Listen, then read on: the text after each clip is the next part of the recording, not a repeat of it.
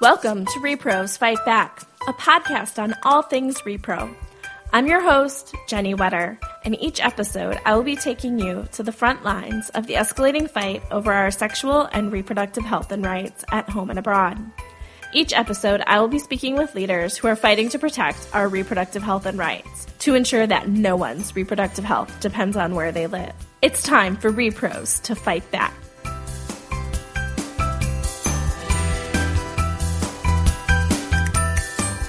Welcome to Repros Fight Back. Today we're going to tackle another listener request, which is always fun. Um, and this one actually came together perfectly because I had just read an amazing article covering it. Um, so today we're going to talk about self-managed medication abortion. I'm super excited to have Megan Donovan with the Guttmacher Institute and the author of the article I just read here with me today to talk about this important topic. Hi, Megan. Thank you for being here. Hi, thank you so much for being here. I'm really excited. So, why are we talking about self managed abortion? Any conversation about abortion and reproductive health, freedom, or autonomy should include discussion of all of the available off, uh, options um, for how a person can access abortion. And that includes self managed care. You know, self managed abortion is not new, but there's a lot of fear and misunderstanding out there, um, really stemming from an earlier era in which the options were generally sought in secret and often unsafe. Especially now, as we contemplate a changing Supreme Court uh, and the unfortunate reality that we may see abortion rights seriously undermined uh, in the coming years. People are understandably eager to talk about and picture what that might look like. Um, but they sometimes fall back on ideas and images that do stem from that earlier era and really mm-hmm. haunt our understanding of what it might look like. And so they fall back on concepts like the coat hanger or the back alley right. abortion. But the world around us is changing.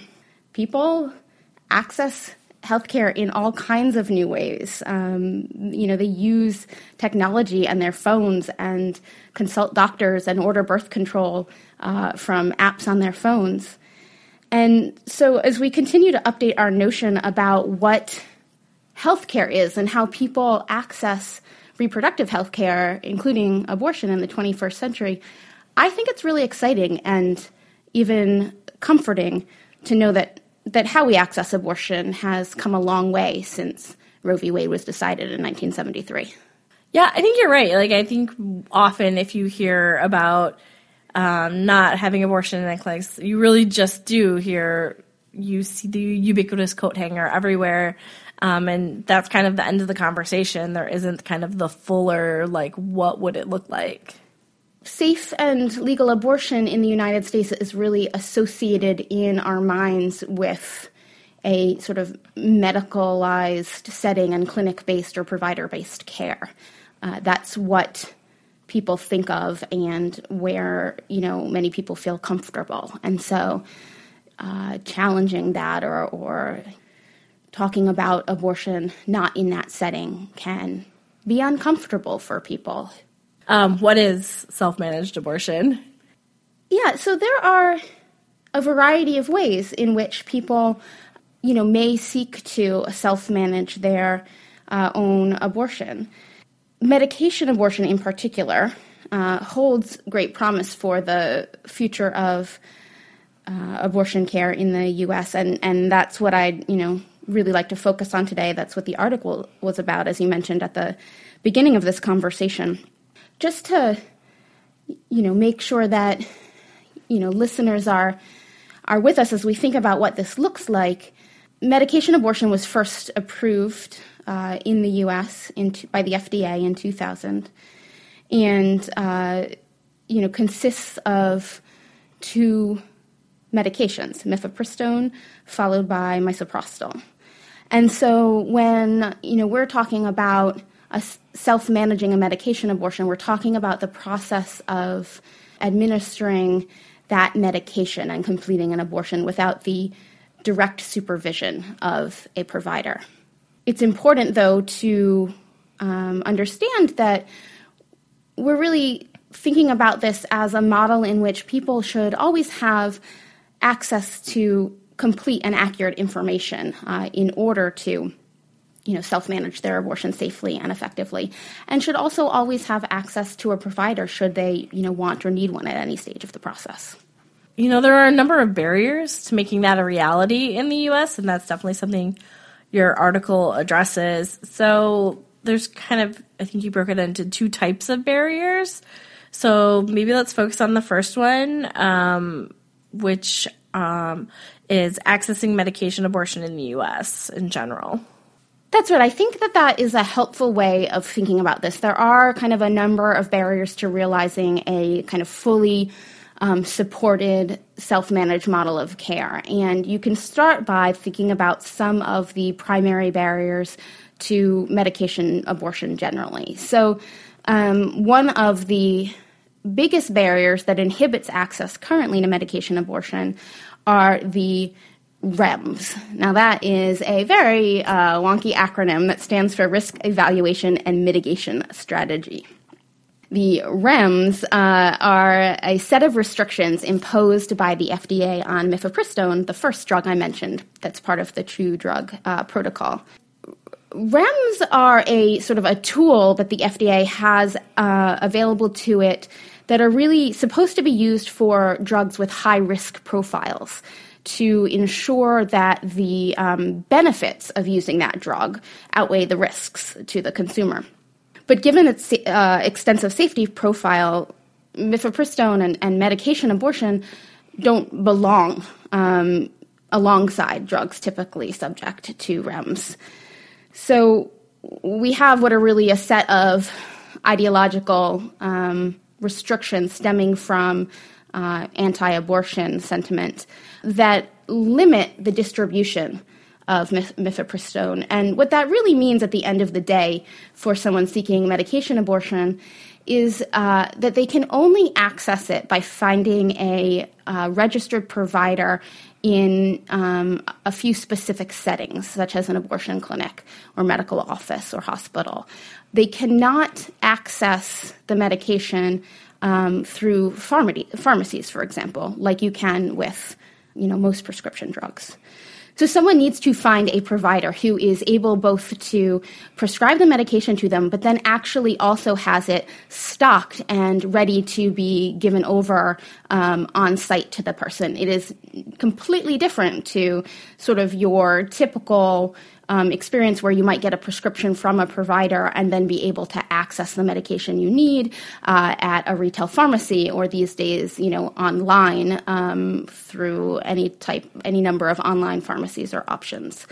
And so getting rid of the REMS to begin with could really expand access to medication abortion in general in the US by uh, opening up and expanding the pool of providers that are willing and able to offer medication abortion and making the um, options that people have for how and when they you know purchase and access the medication uh, a lot more convenient.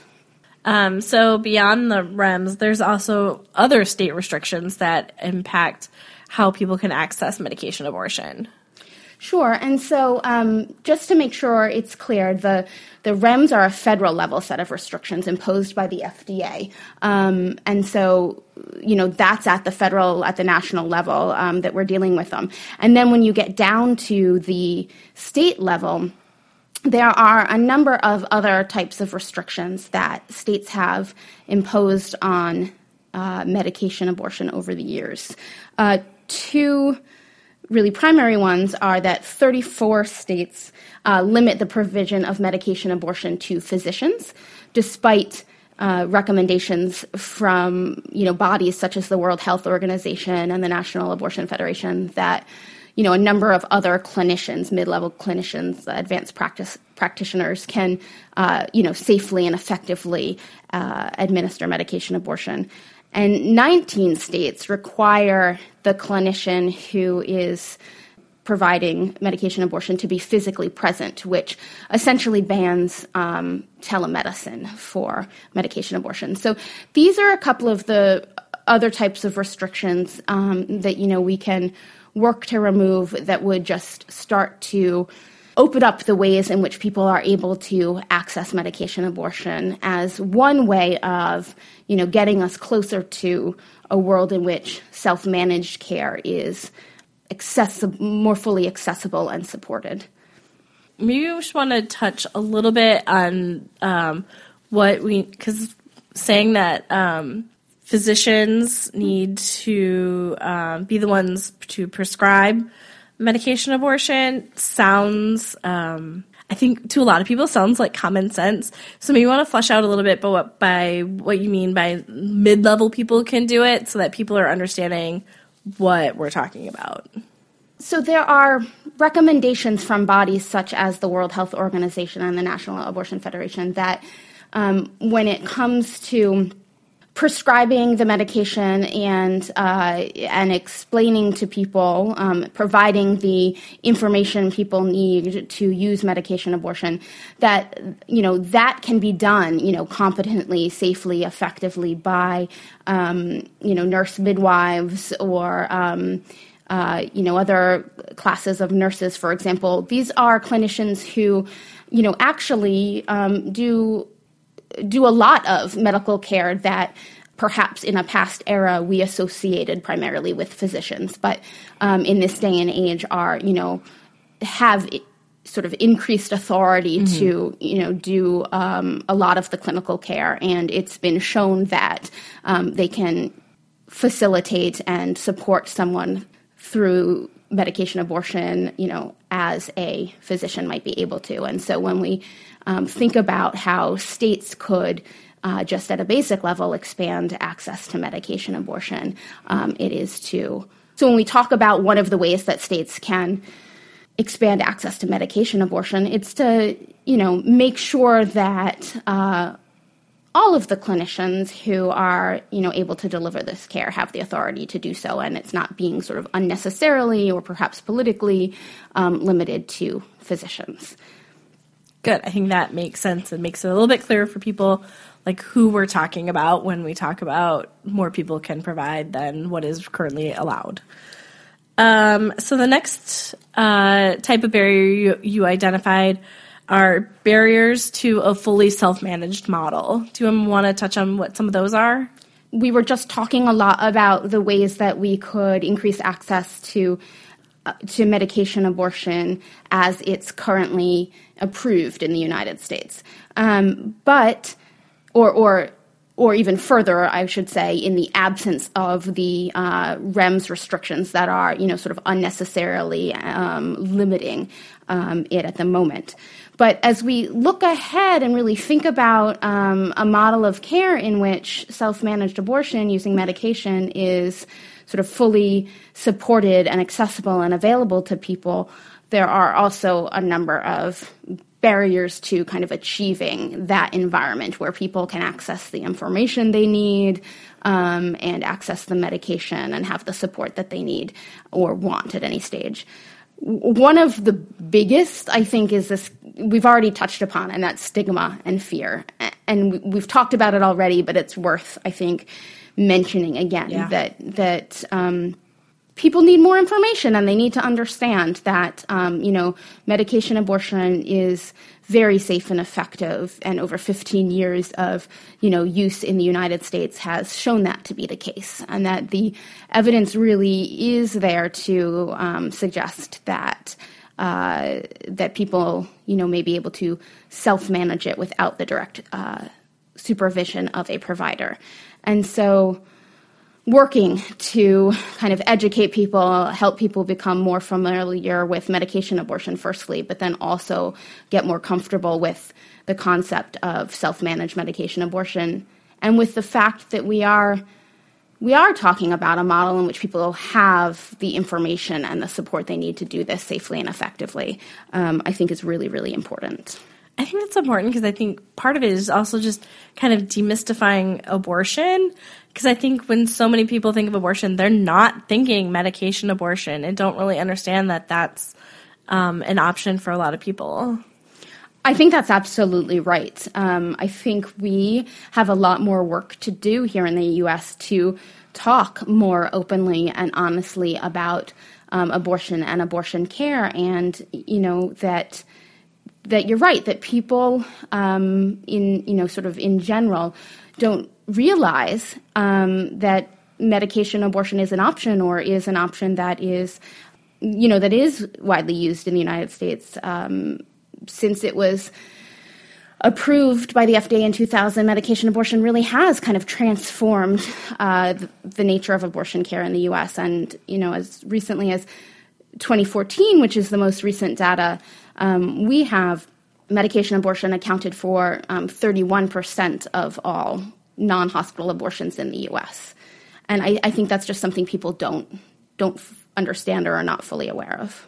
Um, so one of the other barriers you talked about after stigma and fear was over over the counter status.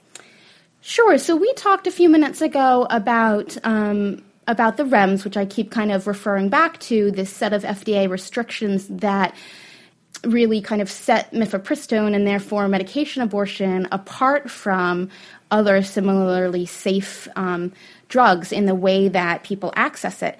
But even were you to lift the REMS and, and sort of therefore expand access to medication abortion generally in the US, that would still limit uh, what we're talking about to prescription based care.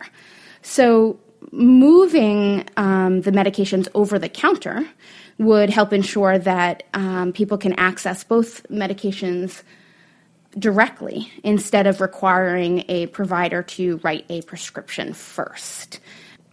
And I want to keep going back to this idea and this point because I think it's worth repeating that sort of the, the, the vision here is that someone would be able to, you know, access in a way that's comfortable to them um, whether that's online or whether that is by sort of interfacing with and talking with a provider or someone first, but would be able to access you know the information that they needed um, in order to feel supported and in order to um, know how to self-manage an abortion with medication safely and effectively, but that ultimately they would be able to access that medication without first needing um, a prescription and therefore could conveniently and easily um, go into a retail pharmacy or order order it online uh, in order to self manage their care. I think one of the things I think of when I think of moving it into a pharmacy is the dangers of running into religious refusals.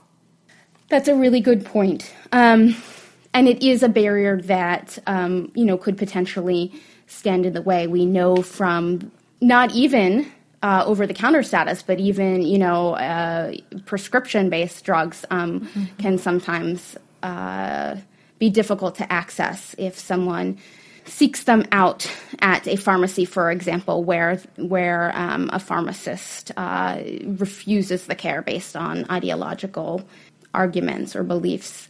I think continuing to work on ensuring that um, uh, an individual level refusal is never a barrier to care is is one thing that you know is mm-hmm. a necessary step towards um, just sort of promoting access to sexual and reproductive health care in the U.S. in general. So ensuring that even if an individual doctor or pharmacist has an objection to providing care, there's always a seamless backup in that you know that office or pharmacy has to um, ensure that a consumer gets the care is a principle that kind of applies to um, any type of care that we're talking about. But I think that, you know, self managed abortion um, also could by by making the medication available um, in more ways and you know increasingly through online applications for example could also be one way that people could you know find routes to accessing care that are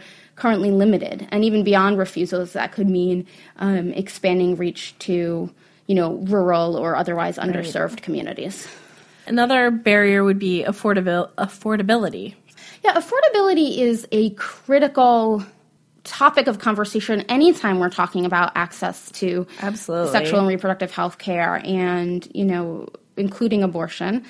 And you know in this world in which we're talking about uh, medication abortion being available over the counter it's you know, kind of a perverse fact that over the counter status can sometimes have the effect of making a medication less affordable uh, if someone's insurance company won't cover over the counter medication without a prescription. So, this is one of those things that um, we as advocates need to be very mindful of as we are promoting policies that move towards over the counter status and promote over the counter access is that we need to be working at the same time on ensuring that that over the counter status uh, meaningfully expands options and doesn't restrict them. Um, so by ins- uh, working on the sort of insurance piece of it and other kind of affordability mechanisms to make sure that um, we don't have kind of the perverse effect of taking it out of reach of people. It's not more accessible if people can't afford it. Exactly. That is the critical point. and so we need to be ensuring that um, the people can access it uh, in more places, but in a way that is meaningful. And a key piece of that is uh, being able to afford it. And then I think the last barrier you touched on was criminalization. No one should be punished for seeking to terminate a pregnancy. Uh, and, you know, unfortunately, there are a variety of state laws that have been used to punish people who have been suspected of seeking to self manage abortion. And so these are another set of kind of barriers that we need to be breaking down, both in terms of seeking to change these policies where they exist, seeking to ensure, uh, excuse me, seeking to educate uh, people, including law enforcement, about um, abortion and about self managed abortion, in order to ensure that someone who seeks to end a pregnancy is not punished for it. I think it's worth noting that both the um, American Medical Association and ACOG, the American American Congress. College of Obstetricians yeah. and Gynecologists, um, oppose criminalization of self-managed abortion. What would access, if we were able to achieve affordable access to self-managed abortion, what would that mean for women? Facilitating access to self managed medication abortion is really about ensuring that people have access to the full range of safe and effective methods of abortion care. We are talking about, you know, one method among many, um, but the benefits of self management can include, you know, enhanced privacy um, and enhanced autonomy. I think something that may be really helpful for people is to think about and not underestimate the the benefits of being able to end a pregnancy in the setting of one's choosing and surrounded by the community or not you know that one chooses. So uh, you know involving the involving the people that one chooses to involve in that or or um, enhancing you know the privacy that someone wants for for that care that they receive. Yeah and i also think about we're seeing clinics being forced to close for restriction reasons and being able if we were to live in a world where all of a sudden we could have access to self-managed abortion care women in rural areas that could be a real game changer for them to be able to access it via telemedicine and then be able to go to a pharmacy or get it online would make things a lot easier for them that's right. I think there's a couple of important points kind of embedded in what you said, and it takes me in a few different directions. But um, you know, your main point I think is a critical one: is that this is a you know way of hopefully expanding the options available to people, including the way people in rural or otherwise underserved communities could access care, um, and absolutely has a lot of potential for you know, a telemedicine model is not necessarily a self-managed model, but it's something it's something close to it. You know, it, it's something that could more robustly develop if we, for example, got rid of the REMS, um, where people could use technology to, uh, you know, access a provider remotely um, and get that information and, and care that they want. I think it's very important to acknowledge that self-managed abortion can provide another option for people as we face ongoing, you know, restrictions against abortion and, and sort of a re- you know, we look ahead to uh, a world in which the Supreme Court may take action to even further uh, limit access to abortion. But I do want to sort of be careful to caution folks not to think about self managed abortion only as a workaround to reduced access or to therefore start thinking about it as like a worst case scenario or last sort of mm-hmm. chance that someone has. I think there's a danger when we talk about it as a response to restrictions to kind of present it as a a something for the desperate. And I think self-managed abortion can be um, something so much more positive than that.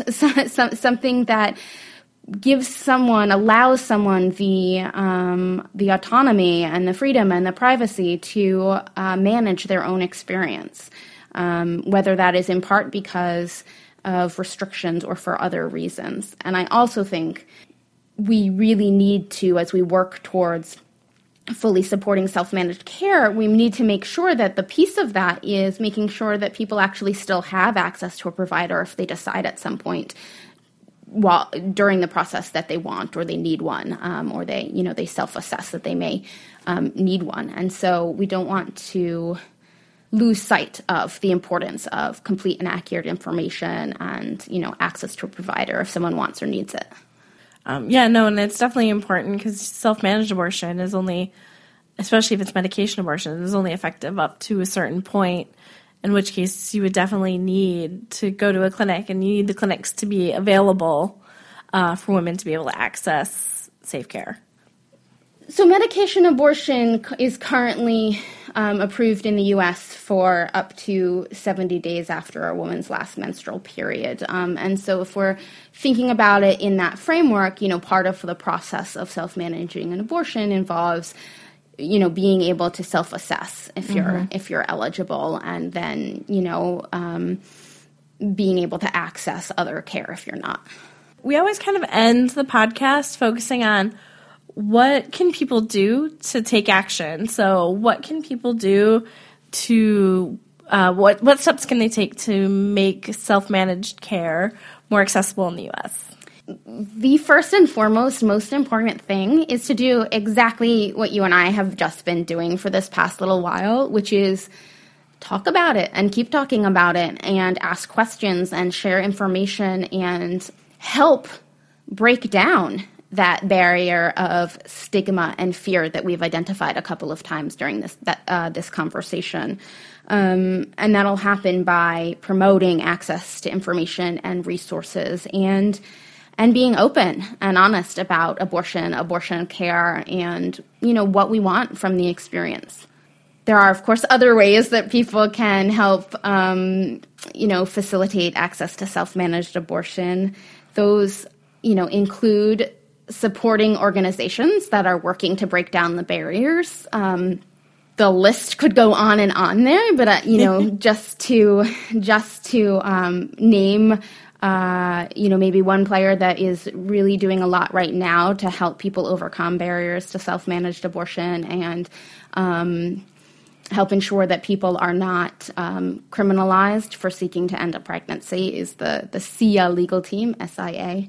But, you know, if people are really interested in, in helping out, there are a number of organizations that um, are working on this. And I, I think similarly, um, advocates can, you know, get involved in the work to get rid of some of the restrictions we've talked about. And, you know, first and foremost, I think on that list is um, working to uh, lift the unnecessary and ideologically motivated uh, federal restrictions known as REMS.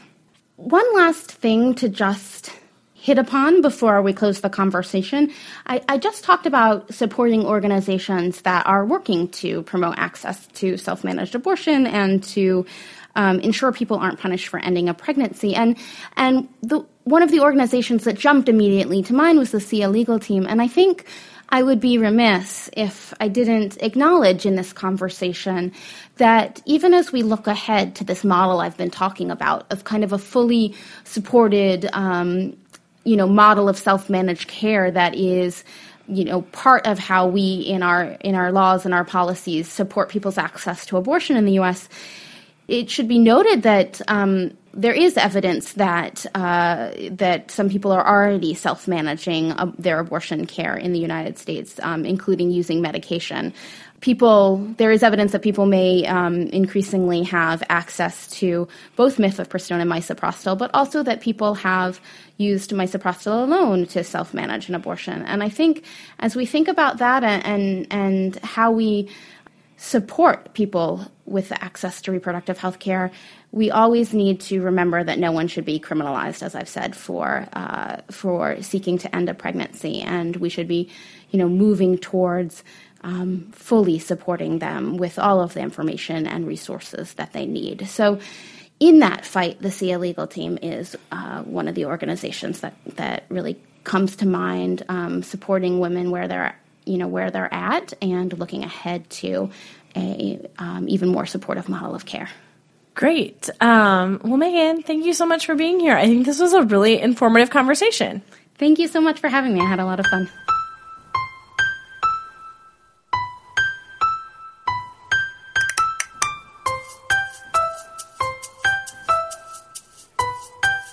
For more information, including show notes from this episode and previous episodes, please visit our website at reprosfightback.com. You can also find us on Facebook and Twitter at Repros Fight Back. If you like our show, please help others find it by sharing it with your friends and subscribing, rating, and reviewing us on iTunes. Thanks for listening.